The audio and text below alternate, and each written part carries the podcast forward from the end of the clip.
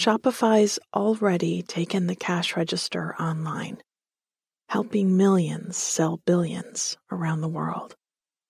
But did you know that Shopify can do the same thing at your retail store? Give your point of sale system a serious upgrade with Shopify. Connect with customers in line and online. Shopify helps you drive store traffic and plug and play tools built for marketing campaigns from TikTok to Instagram and beyond. Get hardware that fits your business. Take payments by smartphone, transform your tablet into a point of sale system, or use Shopify's POS Go mobile device for a battle tested solution. Sign up for a $1 per month trial period at shopify.com slash nothing much, all lowercase. Go to shopify.com slash nothing much to take your retail business to the next level today. Shopify.com slash nothing much. Welcome to Bedtime Stories for Grown-Ups, in which nothing much happens. You feel good, and then you fall asleep. I'm Catherine Nikolai. I write and read all the stories you hear on Nothing Much Happens, with audio engineering by Bob Wittersheim. We have some lovely new merch in our store stickers and hoodies, long sleeve shirts and tees. Think of it as a small way to carry the village of Nothing Much with you wherever you go. Take a look, and as always, you can get our bonus and ad free episodes through nothingmuchhappens.com. Now, since every story is someone's first, let me say a bit about how to use this podcast. I have a simple story to tell you to help you relax and drift off to sleep. Not much happens in it, and that's sort of the idea. It's a place to rest your mind and anchor to keep your ship in place till morning.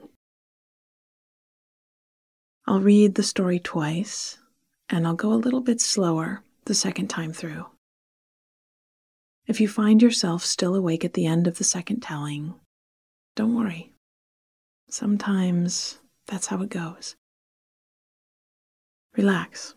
Walk yourself back through whatever bits of the story you can remember. Lean into them, and before you know it, you'll be waking up tomorrow, feeling refreshed and calm. This is a kind of brain training. Sleep will come more quickly and with more ease as you practice. So have patience if you're new to this. Now, it's time to settle in. Turn off your light. Put down all of your devices. You've looked at a screen for the last time today. Stretch deep into your sheets and settle yourself into your favorite sleeping position. I'll be here, guarding over you with my voice while you rest. So you can let go. It's okay. Take a slow breath in through your nose and sigh out through your mouth. Nice. Let's do that again. Breathe in and out.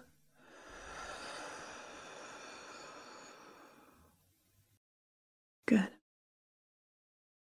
Our story tonight is called The Pumpkin Farmer, and it's a story about a family tradition and the harvest that comes after a season of careful tending. It's also about a long table set out beside the barn with every chair taken, a flannel shirt with the sleeves rolled up, and living in step with the seasons. The Pumpkin Farmer. It could be a hobby to grow a garden full of vegetables and flowers. It could be a casual pastime, something you tend to when you can spare a few minutes after dinner and a bit of time on a Saturday morning.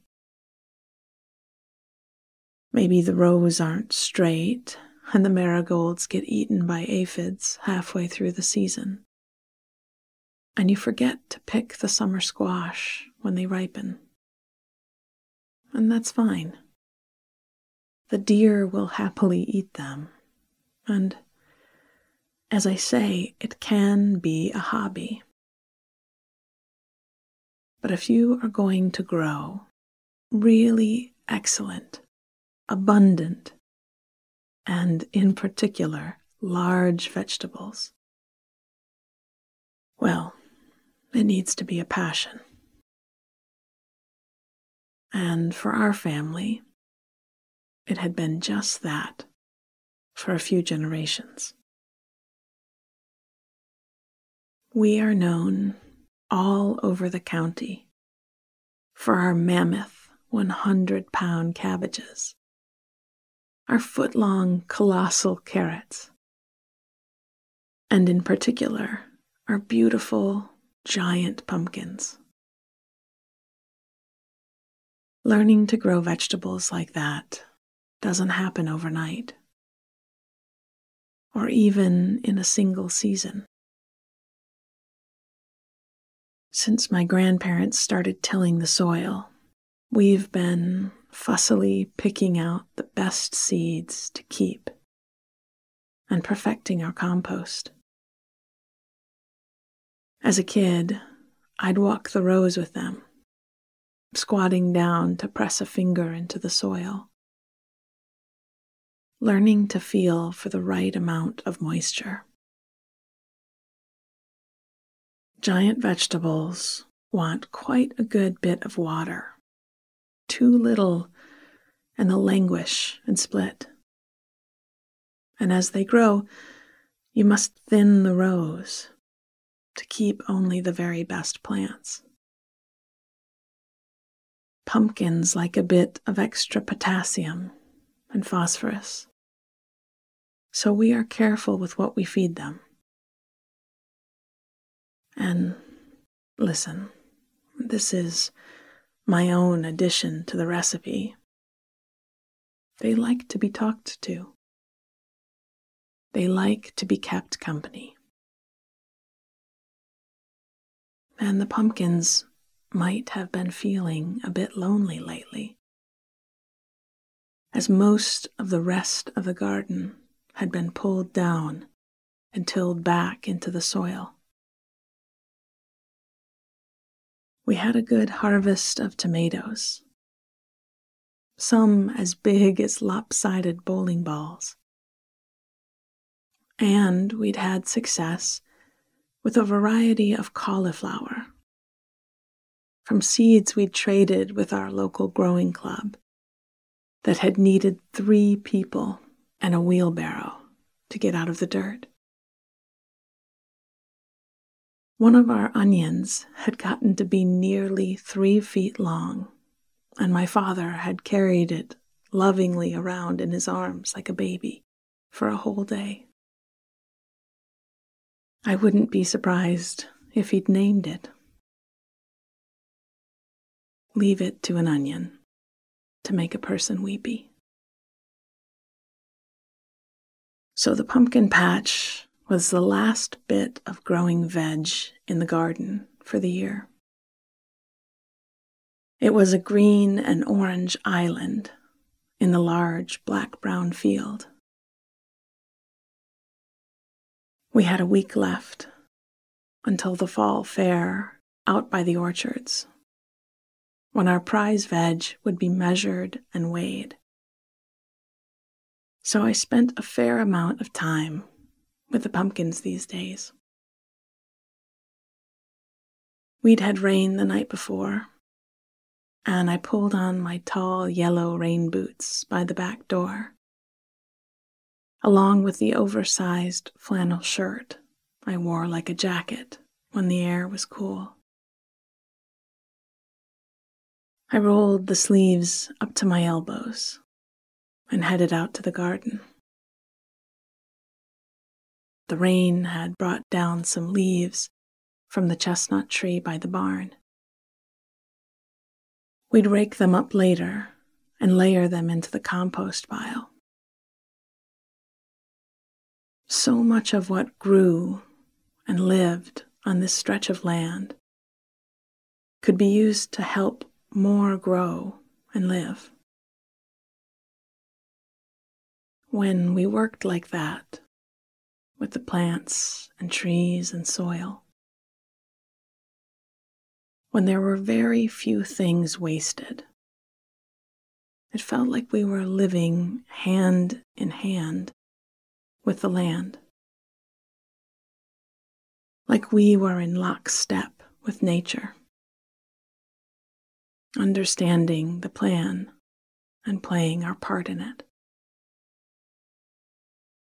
The skies held a few high clouds, but the day was still bright, and the cool air felt good on my neck.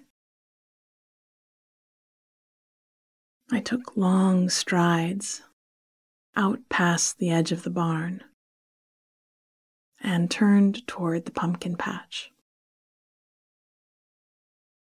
I smiled as I looked down at them. There were six, spread out over three well spaced rows, like the ones in fairy tales, with long green tendrils curling along the soil, and pumpkins big enough to possibly carry an excited person in new shoes to a ball with a bit of bibbity bobbity boo. I spent some time with each one, patting them in a friendly way, chatting about the rain last night, the leaves fallen in the yard. The carrot ginger soup I'd smelled simmering in the kitchen on my way out. I inspected their leaves, checked the soil, and ran my hands over their shining, smooth sides to check for splits or soft spots. In the end, we'd only take one or two of these to the fair and hopefully we'd add one more blue ribbon to the shelf in the living room. People often ask what we do with such enormous vegetables, what we do with the pumpkins.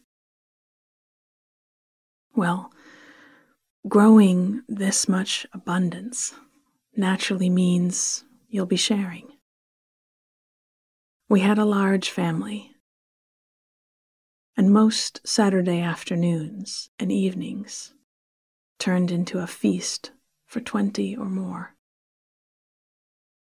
We had a long table we carried out of the barn,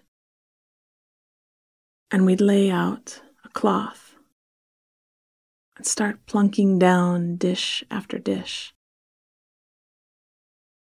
salads, tomato tarts, ratatouille, zucchini fritters, and coleslaw with shredded cabbage, and matchsticks of carrot and apple.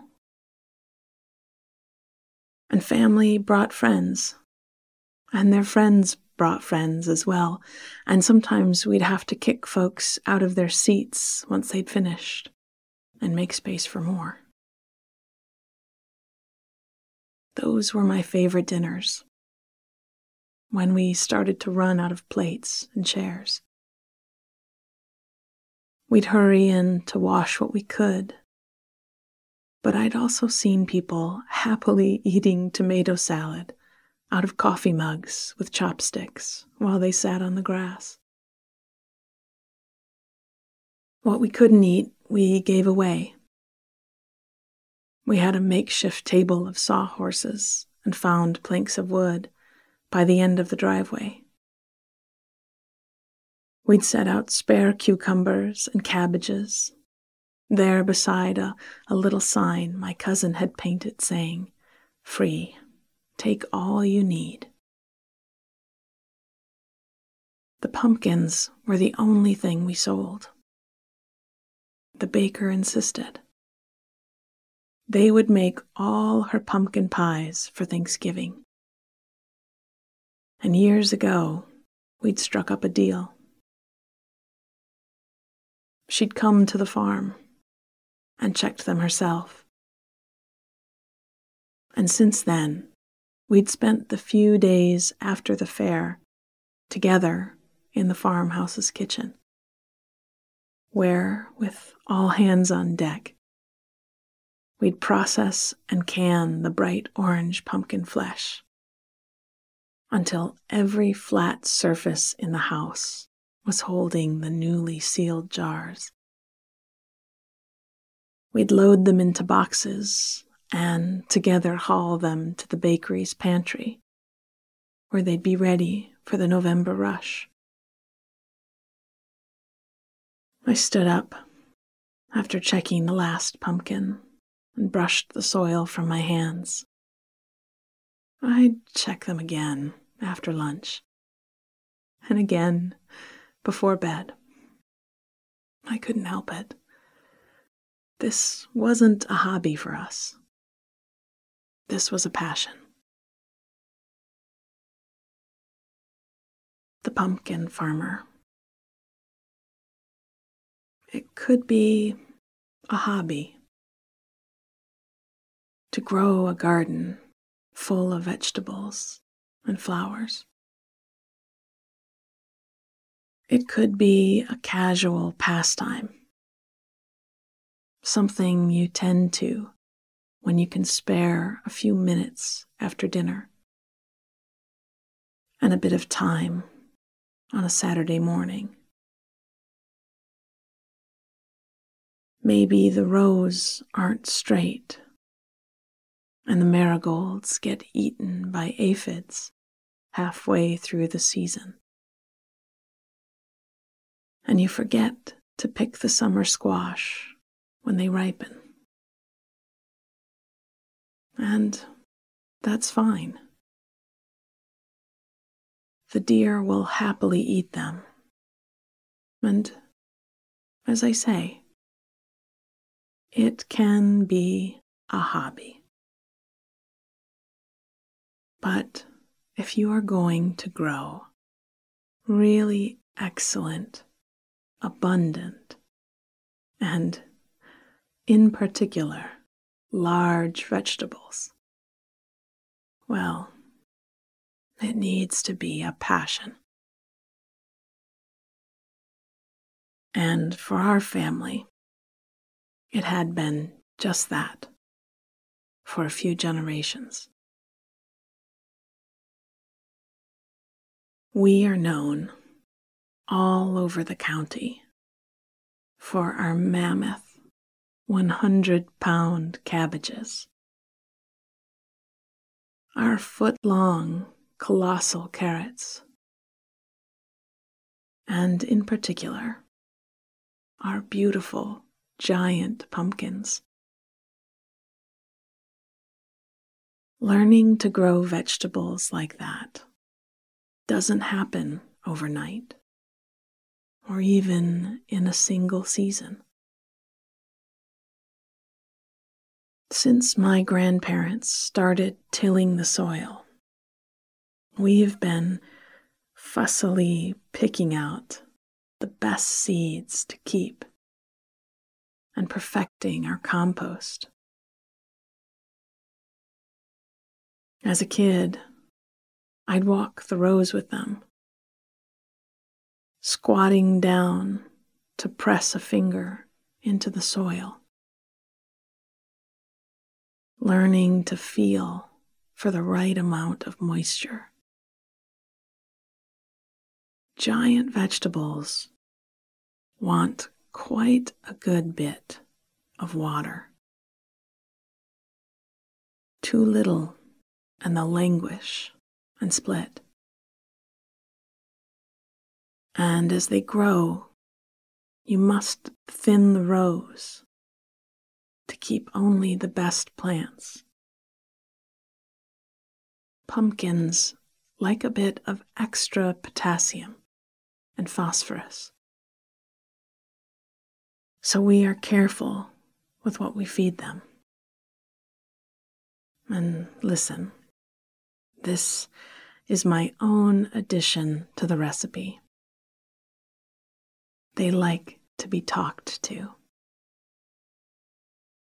They like to be kept company. And the pumpkins might have been feeling a bit lonely lately, as most of the rest of the garden had been pulled down and tilled back into the soil.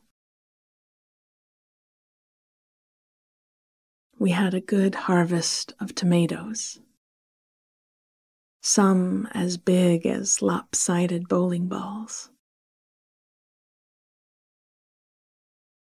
And we'd had success with a variety of cauliflower from seeds we'd traded with our local growing club that had needed three people and a wheelbarrow to get out of the dirt. One of our onions had gotten to be nearly three feet long. And my father had carried it lovingly around in his arms like a baby for a whole day. I wouldn't be surprised if he'd named it.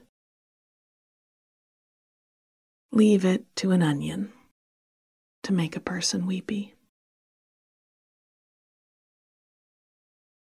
So the pumpkin patch was the last bit of growing veg in the garden for the year. It was a green and orange island in the large black brown field. We had a week left until the fall fair out by the orchards, when our prize veg would be measured and weighed. So I spent a fair amount of time with the pumpkins these days. We'd had rain the night before, and I pulled on my tall yellow rain boots by the back door, along with the oversized flannel shirt I wore like a jacket when the air was a bit cool. I rolled the sleeves up to my elbows and headed out to the garden. The rain had brought down some leaves from the chestnut tree by the barn. We'd rake them up later and layer them into the compost pile. So much of what grew and lived on this stretch of land could be used to help more grow and live. When we worked like that, with the plants and trees and soil. When there were very few things wasted, it felt like we were living hand in hand with the land. Like we were in lockstep with nature. Understanding the plan and playing our part in it. The skies held a few high clouds. But the day was still bright, and the cool air felt good on my neck. I took long strides out past the edge of the barn and turned toward the pumpkin patch. I smiled as I looked out at them There were six, spread out over three well spaced rows, like the ones in fairy tales, with long green tendrils curling along the soil, and pumpkins big enough to possibly carry an excited person in new shoes to a ball with a bit of bibbity bobbity boo. I spent some time with each one, patting them in a friendly way, chatting about the rain last night, the leaves fallen in the yard, the carrot ginger soup I'd smelled simmering in the kitchen on my way out. I inspected their leaves, checked the soil, and ran my hands over their shining, smooth sides to check for splits or soft spots. In the end, we'd only take one or two of these to the fair. And hopefully, we'd add one more blue ribbon to the shelf in the living room. People often ask what we do with such enormous vegetables, what we do with the pumpkins. Well, growing this much abundance naturally means you'll be sharing. We had a large family, and most Saturday afternoons and evenings turned into a feast for 20 or more. We had a long table we carried out of the barn and we'd lay out a cloth and start plunking down dish after dish. Salads, tomato tarts, ratatouille, zucchini fritters, and coleslaw with shredded cabbage and matchsticks of carrot and apple. And family brought friends and their friends brought friends as well. And sometimes we'd have to kick folks out of their seats once they'd finished and make space for more. Those were my favorite dinners. When we started to run out of plates and chairs, we'd hurry in to wash what we could but I'd also seen people happily eating tomato salad out of coffee mugs with chopsticks while they sat on the grass. And what we couldn't eat, we gave away. We had a makeshift table of sawhorses and found planks of wood by the end of the driveway. We'd set out spare cucumbers and cabbages. There beside a little sign my cousin had painted saying, Free. Take all you need. The pumpkins were the only thing we sold. The baker insisted. They would make all her pumpkin pies for Thanksgiving. And years ago, we'd struck up a deal. She'd come to the farm and checked them herself. And since then, we'd spent the few days after the fair together in the farmhouse's kitchen, where, with all hands on deck, we'd process and can the bright orange pumpkin flesh until every flat surface in the house was holding the newly sealed jars. We'd load them into boxes and together haul them to the bakery's pantry, where they'd be ready for the November rush. I stood up after checking the last pumpkin and brushed the soil from my hands.